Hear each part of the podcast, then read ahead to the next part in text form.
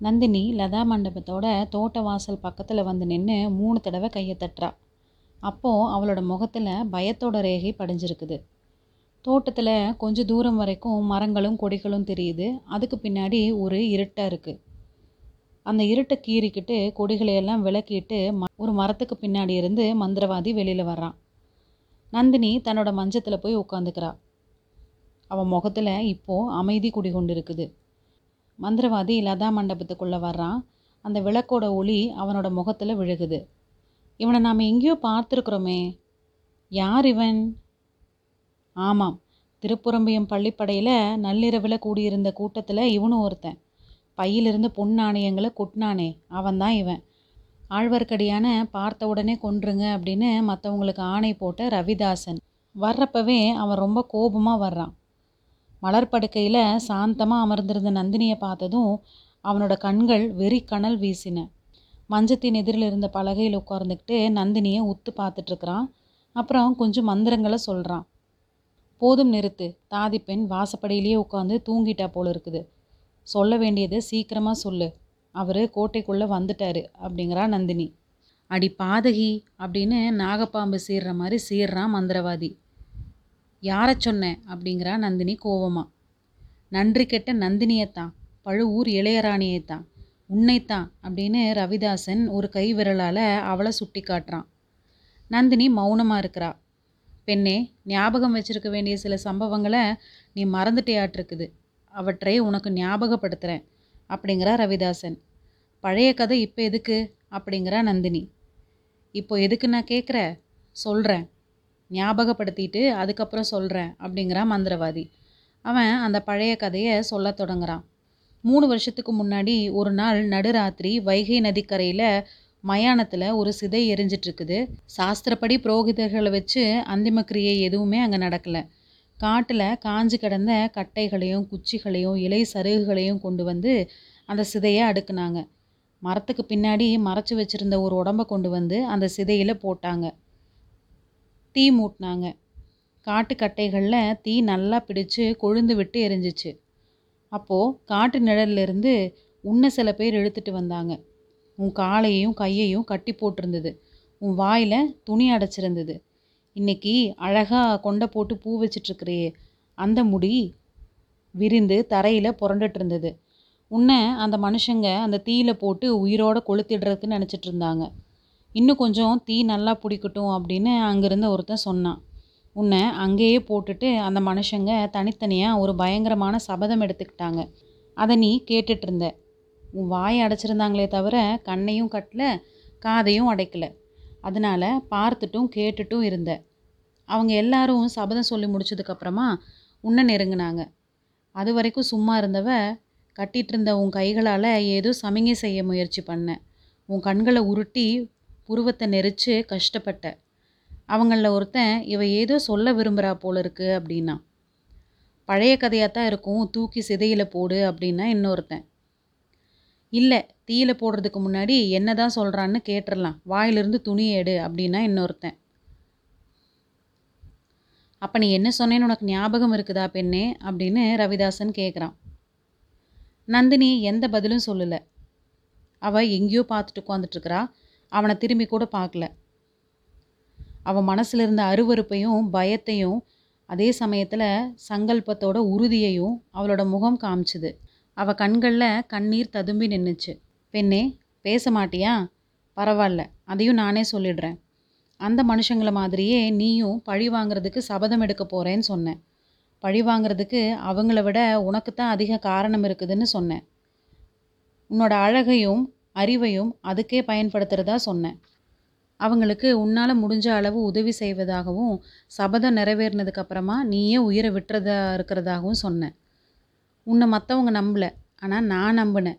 நம்பி உன்னை தீயில போட்டு விடாமல் காப்பாற்றினேன் இதெல்லாம் உனக்கு ஞாபகம் இருக்குதா? அப்படின்னு ரவிதாசன் சொல்கிறான் நந்தினி கொஞ்சம் திரும்பி அவனை பார்த்து ஞாபகம் இருக்குதான்னு கேட்குறியே என்னோட நெஞ்சில் அத்தனையும் தீயால் எழுதின மாதிரி எழுதி வச்சிருக்குதுல்ல? அப்படிங்கிறா.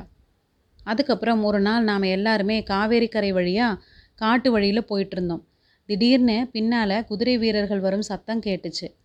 அவங்க போகிற வரைக்கும் நாம் எல்லாருமே தனித்தனியாக காட்டில் ஒளிஞ்சிருக்கிறது அப்படின்னு தீர்மானித்தோம் ஆனால் நீ மட்டும் அந்த தீர்மானத்தை மீறி வழியிலேயே நின்ன. அந்த வீரர்கள் உன்னை பிடிச்சிக்கிட்டாங்க. அவங்க தலைவனாகிய பழுவேட்டரையன் உன்னை பார்த்து மயங்கி உன் மோக வலையில் விழுந்தான். அவனை நீ கல்யாணம் பண்ணிக்கிட்ட. என்னை சேர்ந்தவங்க எல்லாரும் நான் ஏமாந்துட்டு தான் சொன்னாங்க. ஆனால் நான் உன்னை விடலை. எப்படியோ ஒரு நாள் உன்னை தனியாக பிடிச்சிக்கிட்டேன். துரோகியாகிய உன்னை கத்தியால் குத்தி கொன்று போட்டுறதான் நினச்சேன். ஆனால் நீ மறுபடியும் உயிர் பிச்சை கேட்ட. நம்மோட சபதத்தை நிறைவேற்றுறதுக்காக தான் இங்கே வந்திருக்கிறேன்னு சொன்னேன். இந்த அரண்மனையில் இருந்தபடியே எங்களுக்கு வேண்டிய உதவியெல்லாம் செய்கிறதா சத்தியம் பண்ணேன். இதெல்லாம் உண்மையா இல்லையா? அப்படின்னு கேட்டுட்டு நிறுத்துறான். இதெல்லாம் உண்மைதான் யார் இல்லைன்னாங்க? எதுக்கு இப்படி திருப்பி திருப்பி சொல்கிற இப்போ நீ வந்த காரியத்தை மட்டும் சொல்லு அப்படிங்கிறா நந்தினி. இல்லை பொண்ணே உனக்கு ஞாபகம் இல்லை. எல்லாத்தையும் நீ மறந்துட்ட. பழுவூர் அரண்மனையோட சுகபோகத்தில் அழுந்தி உன் சபதங்களை எல்லாம் மறந்துட்ட. அறுசுவை சாப்பாடு சாப்பிட்டு ஆடை ஆபரணங்கள்லாம் போட்டுக்கிட்டு சப்பரக்கூட மஞ்சத்தில் பட்டு மெத்தையில் தூங்கி தந்த பல்லக்கில் பிரயாணம் செய்கிற நீ எப்படி பழசையெல்லாம் ஞாபகம் வச்சுருப்ப? சீச்சி இந்த மஞ்சமும் மெத்தையும் ஆடை ஆபரணங்களும் யாருக்கு வேணும்? இந்த அற்ப போகங்களுக்காகவா நான் உயிர் வாழ்கிறேன் இல்லவே இல்லை அப்படிங்கிறா நந்தினி. இல்லைன்னா வழியில் போகிற வாலிபனோட சௌந்தரிய உருவத்தை பார்த்து மயங்கிட்ட போல இருக்குது. நந்தினி கொஞ்சம் சந்தேகம் அடையிறா. உடனே சமாளிச்சுட்டு பொய் முழு பொய் அப்படிங்கிறா. அது பொய்னா நான் இன்னைக்கு வரப்போகிறதா முன்னாடியே சொல்லி அனுப்பியிருந்தும் வழக்கமான இடத்துக்கு உன்னோட தாதி பொண்ணை ஏன் அனுப்பி வைக்கல? அனுப்பி வச்சு தான் இருந்தேன். உனக்கு வச்சிருந்த ஏணியில் இன்னொருத்தன் ஏறி வந்துட்டான். அந்த முட்டாள் பெண் அவனை நீ தான் நினச்சிட்டு என்கிட்ட கூட்டிகிட்டு வந்துட்டா. அது என்னோட தப்பா? யாரோட தப்பாக இருந்தால் தான் என்ன?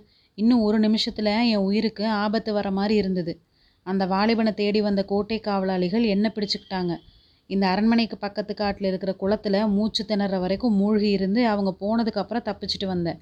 சொட்ட சொட்ட நனைஞ்சிட்டு வந்திருக்கேன் அப்படிங்கிறா மந்திரவாதி. உனக்கு அது வேண்டியது தான் என்னை சந்தேகப்பட்டே அந்த பாவத்தை அந்த குளத்தில் முழுகி கழுவிக்கிட்ட அப்படிங்கிறா நந்தினி. பொண்ணே சத்தியமாக சொல்லு. அந்த வாலிபனோட அழகில் நீ மயங்கிடலையா? சீச்சி இது என்ன வார்த்தை? ஆண் பிள்ளைகளோட அழகை பற்றி யாராவது பேசுவாங்களா? இந்த வெக்கங்கிட்ட சோழ நாட்டில் தான் அரசன் அழகன் அப்படின்னு கொண்டாடுவாங்க. ஆண் பிள்ளைகளுக்கு அழகு உடம்பில் உள்ள போர்த்தழும்புகள் தானே அப்படிங்கிறா நந்தினி. நல்லா சொன்னேன் இது நீ சொல்கிறது உண்மைனா அந்த வாலிப வழிப்போக்கன் எதுக்காக இங்கே வந்தான் முன்னமே சொன்னேனே நீ தான் நினச்சி வாசுகி அவனை என்கிட்ட கூட்டிகிட்டு வந்துட்டான்னு. அப்படின்னா எங்கிட்ட கூட கொடுக்காத உன்னோட முத்திர மோதிரத்தை அவன்கிட்ட எதுக்கு கொடுத்த? அவனை இந்த இடத்துக்கு வரவழைச்சு பேசுறதுக்காக கொடுத்தேன். இப்போ அந்த மோதிரத்தை அவன்கிட்டேருந்து வாங்கிக்க போகிறேன் எதுக்காக அவனை வர வச்ச? அவன்கிட்ட இவ்வளோ நேரம் என்ன சல்லாபம் பண்ணிட்டு இருந்த? ஒரு முக்கியமான விஷயத்தை தான் அவன்கிட்ட பேசிகிட்டு இருந்தேன். நம்மளோட நோக்கத்தை நிறைவேற்றிக்க அவன் பெரிய உதவியாக இருப்பான். அடிப்பாதகி கடைசியில் உன் பெண் புத்தியை காட்டிட்டேல்ல? யாரோ முன்பின் தெரியாத வாலிபன்கிட்ட நம்ம ரகசியத்தை வீணாக ஏன் பதற நான் ஒன்றும் அவன்கிட்ட சொல்லிடல. அவன்கிட்ட இருந்து தான் ரகசியத்தை வாங்கிக்கிட்டேன். என்ன ரகசியம்?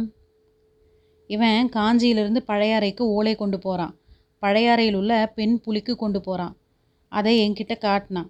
அவள் கொடுக்குற மறு ஓலையை என்கிட்ட கொண்டு வந்து கொடுக்கணும்னு சொல்லிட்டு இருந்தேன் அதுக்குள்ளே நீ வந்துட்ட. ஓலையுமாச்சு எழுத்தாணியுமாச்சு. இதனாலெல்லாம் நமக்கு என்ன உபயோகம்? அப்படிங்கிறா மந்திரவாதி. அப்போ நந்தினி கோபமாக சொல்கிறா உன்னோட அறிவு அவ்வளோதான்.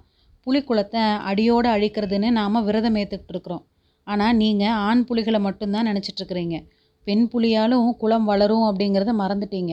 அது மட்டும் இல்லை இப்போது சோழராஜ்யத்தை ஆள்றது யாருன்னு நினச்சிட்ருக்கிற பலம் இல்லாமல் செயலிழந்து நோய் படுக்கையில் படுத்திருக்கிற கிழவனா? காஞ்சியிலும் இலங்கையிலும் உள்ள இளவரசர்களா? அப்படிங்கிறா நந்தினி.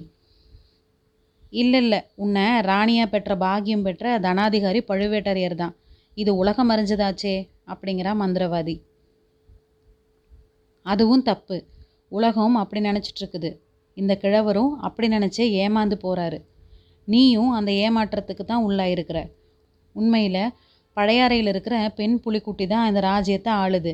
அரண்மனைக்குள்ளே இருந்தபடியே அந்த கர்வக்காரி சூத்திர கயித்தை இழுத்து எல்லாரையும் ஆட்டி வைக்கிறா. அவளோட கொட்டத்தை நான் அடக்குவேன். அதுக்காகத்தான் இந்த வாலிபனை உபயோகப்படுத்திக்க போகிறேன் ரவிதாசனுடைய முகத்தில் வியப்புக்கும் மரியாதைக்கும் உரிய அறிகுறிகள் தெரிஞ்சிச்சு. நீ பெரிய கைகாரி தான் சந்தேகம் இல்லை ஆனால் இதெல்லாம் உண்மைங்கிறது என்ன நிச்சயம்? உன்னை நான் எப்படி நம்புறது? அப்படின்னு கேட்குறான் அந்த வாலிபனை உன்கிட்டயோ ஒப்படைச்சிடுறேன். நீயே அவனை சுரங்க வழியில் கோட்டைக்கு வெளியில் கூட்டிகிட்டு போ. கண்ணை கட்டி கூட்டிகிட்டு போ. பழையாறைக்கு பக்கத்தில் போய் காத்திரு. குந்தவை கொடுக்கும் மறு ஓலையுடன் இங்கே அவனை மீண்டும் அழைச்சிக்கிட்டு வா. அவன் தப்பிச்சு போக பார்த்தா இல்லைன்னா உன்னை ஏமாற்ற பார்த்தா உடனே கொன்று அப்படிங்கிறா நந்தினி. வேண்டாம் வேண்டாம். நீயும் அவனும் எப்படியாவது போங்க. சின்ன பழுவேட்டரையரோட ஆட்கள் கோட்டைக்குள்ளே இப்போ அவனை தேடிட்டுருக்குறாங்க வெளியிலையும் சீக்கிரமே தேடுவாங்க. அவன் கூட சேர்ந்து போனால் எனக்கும் ஆபத்து வரும். நான் வந்த காரியத்தை பற்றி சொல்லு அப்படிங்கிறா மந்திரவாதி. வந்த காரியம் என்னென்னு நீ இன்னும் சொல்லலையே அப்படிங்கிறா நந்தினி. காஞ்சிக்கும் இலங்கைக்கும் ஆட்கள் போக ஏற்பாடாயிருச்சு. இலங்கைக்கு போகிறவங்க பாடு கொஞ்சம் கஷ்டம். அங்கே ரொம்ப சாமர்த்தியமாக நடந்துக்கணும். அதுக்கு என்ன என்ன செய்ய சொல்கிற இன்னும் பொன் வேணுமா? உங்களோட பொன்னாசைக்கு எல்லையே கிடையாதா? அப்படிங்கிறா நந்தினி. பொன் எங்களோட சொந்த உபயோகத்துக்கு அல்ல. எடுத்த காரியத்தை முடிக்கிறதுக்காகத்தான். அப்புறம் எதுக்காக உன்னை இங்கே விட்டு வச்சிருக்கிறோம்? இலங்கைக்கு போகிறவங்களுக்கு சோழ நாட்டு பொன் நாணயத்தினால பயன் இல்லை. இலங்கை பொன் இருந்தால் தான் நல்லது. இதை சொல்கிறதுக்கு ஏன் இத்தனை நேரம்? நீ கேட்குறக்கு முன்னாடியே எடுத்து வச்சிருக்கிறேன் அப்படின்னு நந்தினி சொல்லி மஞ்சத்துக்கு அடியில் இருந்த ஒரு பையை எடுத்து ரவிதாசன் கையில் கொடுத்தா. இது நிறைய இலங்கை பொற்காசு இருக்குது. எடுத்துட்டு போ. அவர் வரும் நேரமாயிருச்சு அப்படிங்கிறா. ரவிதாசன் பையை வாங்கிட்டு புறப்பட்டப்போ கொஞ்சம் பொறு. அந்த வாலிபனை கோட்டைக்கு வெளியிலாவது கொண்டு போய் விட்டுரு. அப்புறம் அவன் வேறு பாதையில் போகட்டும்.